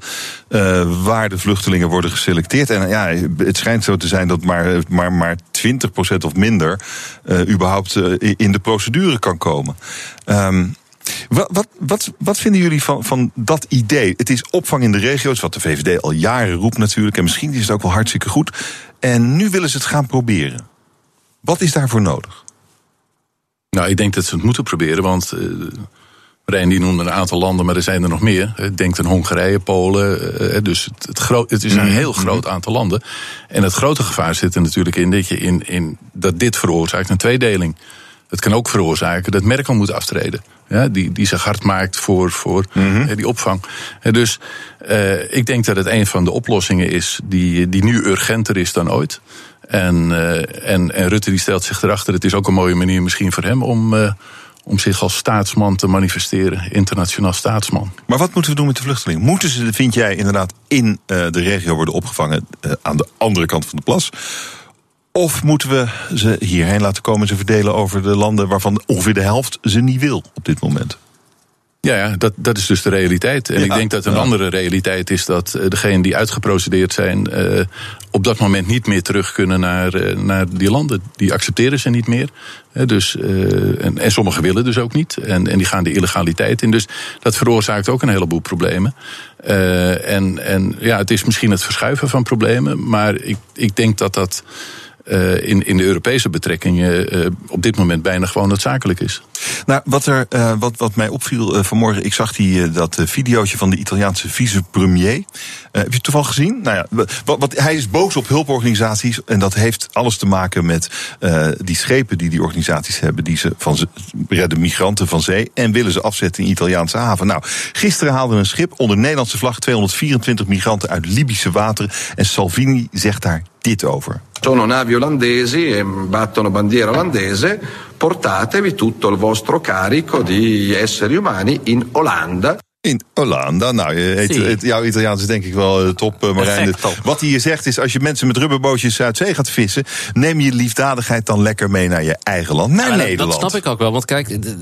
Ze komen allemaal aan in Zuid-Europa. Ze varen niet inderdaad over de Noordzee naar Nederland toe. Dus in Italië zijn ze op een gegeven moment wel het zat. En als dan inderdaad van die organisaties heel goed... met alle goede bedoeling van de wereld... proactief mensen gaan ophalen aan de overkant... op een gegeven moment snap ik dat daar weinig draagvlak voor is meer bij landen, bij bevolkingen. En daarom moet je inderdaad als heel Europa wel een gezamenlijk plan van aanpak komen. Maar is het gek om mensen die op zee op rubberbootjes ronddobberen... van die rubberbootjes af te halen? Nou ja. Kijk, dat is de moeilijke vraag. Deze discussie, ik bedoel, volgens mij kom ik hier nu een paar jaar en speelt dit al... Elke zoveel maanden langer, hebben we dit. En het is altijd gekaapt door uitersten. Kijk, je kan niet... uiterst naïef en goede bedoelingen, dat werkt niet meer, weet je wel. Er zijn zoveel dingen misgegaan. Ook gewoon als je kijkt in Nederland... dat verschillende etnische groepen bij elkaar werden gegooid... in dezelfde opvangcentra, asielzoekerscentra... en dat matcht niet, weet je wel. Dat je dan spanningen krijgt en zo. Je moet wel realistisch blijven. Maar je moet wel mensen die niet kunnen leven in hun eigen land... vanwege de politieke situatie of oorlog... of wat zij denken of wat geloven... die moet je wel opvangen. Ik bedoel, laten we wel nog steeds... want wat zijn we dan nog waard als beschaving? Ik bedoel, daar moet je wel gewoon een haven voor blijven. En dat moeten we wel samen doen. Dus wat we dus bijvoorbeeld nu willen doen bij de EU-top... is we doen het dus wel samen, herverdelingen, elk land draagt bij. En doe je niet mee, dan krijg je minder subsidie vanuit de EU. Weet je? Ik bedoel, dat doe je niet mee. Weet je? En dan dat geld gaat dan naar border security. En dan krijgen we van die Amerikaanse toestanden, maar goed... Ja. Zullen we het nog even over Coca-Cola hebben? Morgen groot feest. Het is dan precies 90 jaar geleden dat het eerste flesje Coca-Cola werd gedronken in Nederland. Was tijdens de Olympische Spelen in Amsterdam. Coca-Cola was toen de hoofdsponsor. En wat dat betreft niet zoveel veranderd in al die jaren. Want bij de Olympische Spelen, ook tijdens het WK in Rusland, staan zij groot op alle borden. Ik denk, Rob, dat jij Coca-Cola ook wel een beetje de koning van de marketing vindt. Dus jouw vak, hè? Ja. Zij doen een paar dingen wel heel goed. Ja, ze hebben ook wel af en toe wat fouten gemaakt.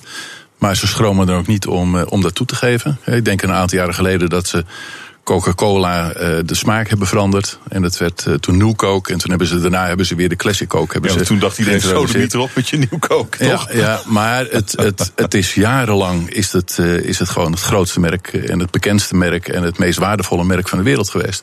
En dat hebben ze niet gerealiseerd omdat ze zulke fantastische fabrieken hadden of wat dan ook. Maar gewoon door een merk en dat merk op een bijzondere manier te laden.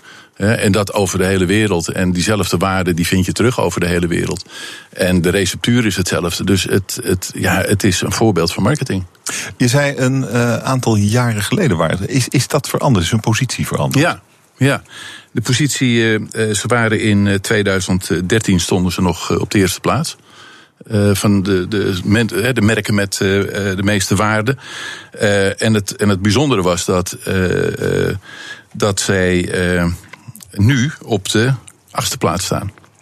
Dus ze zijn voorbij gegaan door Apple, die staat nummer 1. Google is nummer 2.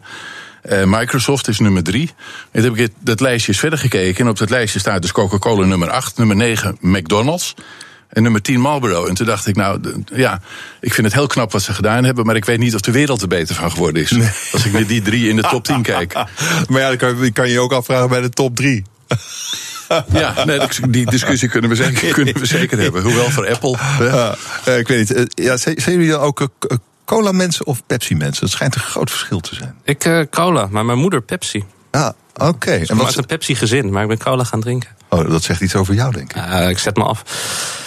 Wist je trouwens dat overal in de wereld, in de vrije wereld... is Coca-Cola het nummer 1 drankje? Behalve in Schotland. In Schotland hebben ze een van de gingerbeer of zo. Dat is het enige land enige deel van de wereld... wat nog weerstand biedt tegen de dominantie van Coca-Cola. Oké, dat is ook een mooi opstandig iets. Drink je nog steeds cola? Light. Nee. Ja, ik vind de smaak lekkerder, ik weet het. Ja. Hebben jullie het verhaal gelezen uit die fietsendief in Kassel, Duitsland? Ja. Die dus gewoon midden in het centrum van Kassel een boom heeft doorgezaagd... zodat hij een mountainbike kon meenemen. Ja. Dat zet je dan toch wel even aan het denken. Ik vond het zo'n bizar incident. Ja, midden in de stad. Ja. Nou ja, je zegt bizar. Op zijn minst is het bijzonder.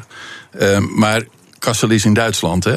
Ja. En toen dacht ik, er zijn in de geschiedenis wel meer Duitsers geweest... die op hele bizarre wijze aan fietsen gekomen zijn. Dus het verhaal was niet helemaal nieuw misschien. Dit zit een beetje in de natuur van het volk. Is dat wat je zegt? Die fiets was €2000 waard, hè? Dus daar had ik ook een boom voor. Schade aan de boom €5000. Nog even Tesla. Tesla gaat een flink deel van de locaties van het zonnepanelenbedrijf SolarCity sluiten. Het gaat niet goed bij Tesla, kunnen wij wel zeggen. De productie van die auto's is een beetje in problemen. Dus SolarCity een beetje lastig. 2 jaar geleden voor 2,6 miljard dat bedrijf overgenomen. Er gaat iets echt mis hier, hè? Ja, jij zegt het hardop. Ik denk dat een heleboel mensen die er met geld in zitten... daar helemaal niet blij mee zijn dat dit soort dingen hardop gezegd worden. Maar het heeft er wel alle schijn van, ja. Ze hebben het op zijn minst, hebben ze het lastig. Maar heb jij er ook geld in zitten? Nee. Maar op zijn minst hebben ze het lastig. Ik zou zeggen, 2,5 miljard down the drain. Dat lijkt me iets meer dan het lastig hebben. Ja, we hadden het net over die getallen en die heel groot zijn... en die we nu heel erg relativeren omdat ze zo voorbij komen. Als je naar de Googles of Amazons kijkt... kijk, 2,5 miljard is niks. Ik bedoel, daar ligt Amazon niet van wakker. Daar ligt Google ook niet van wakker. Als dat down the drain is, als je er veel van geleerd hebt. Dus die getallen, dat zegt niet alles. Maar het gaat om het perspectief. En zolang het perspectief er is en zolang ze daar mensen in laten geloven, ook investeerders, ja, daar zijn ze in business. Als ze zijn toch aan het snijden om juist winstgevend te kunnen worden eindelijk, voor het eerst, een jaar. Ja. Dat is toch juist dan een stap in de goede richting. Nou, ik zou dan denken dat die strategie aan het mislukken is. Ja, ja, het is maar hoe je naar kijkt natuurlijk. Ik denk dat zo'n Musk, die kijkt natuurlijk niet naar kwartaalcijfers. Die kijkt naar decennia van waarmee die bezig is. Ik bedoel, dat is een visionair die kijkt tientallen jaren vooruit met wat hij aan het doen is. Ja, maar de strategie van die bedrijven is dan toch groeien, marktaandeel maken en dan gaan cashen. En als je nu moet gaan snijden voordat je gaat cashen, dan is het toch misgelopen ergens, of niet? Ja, ik weet niet of dat scenario is dan gaan cashen. Nee.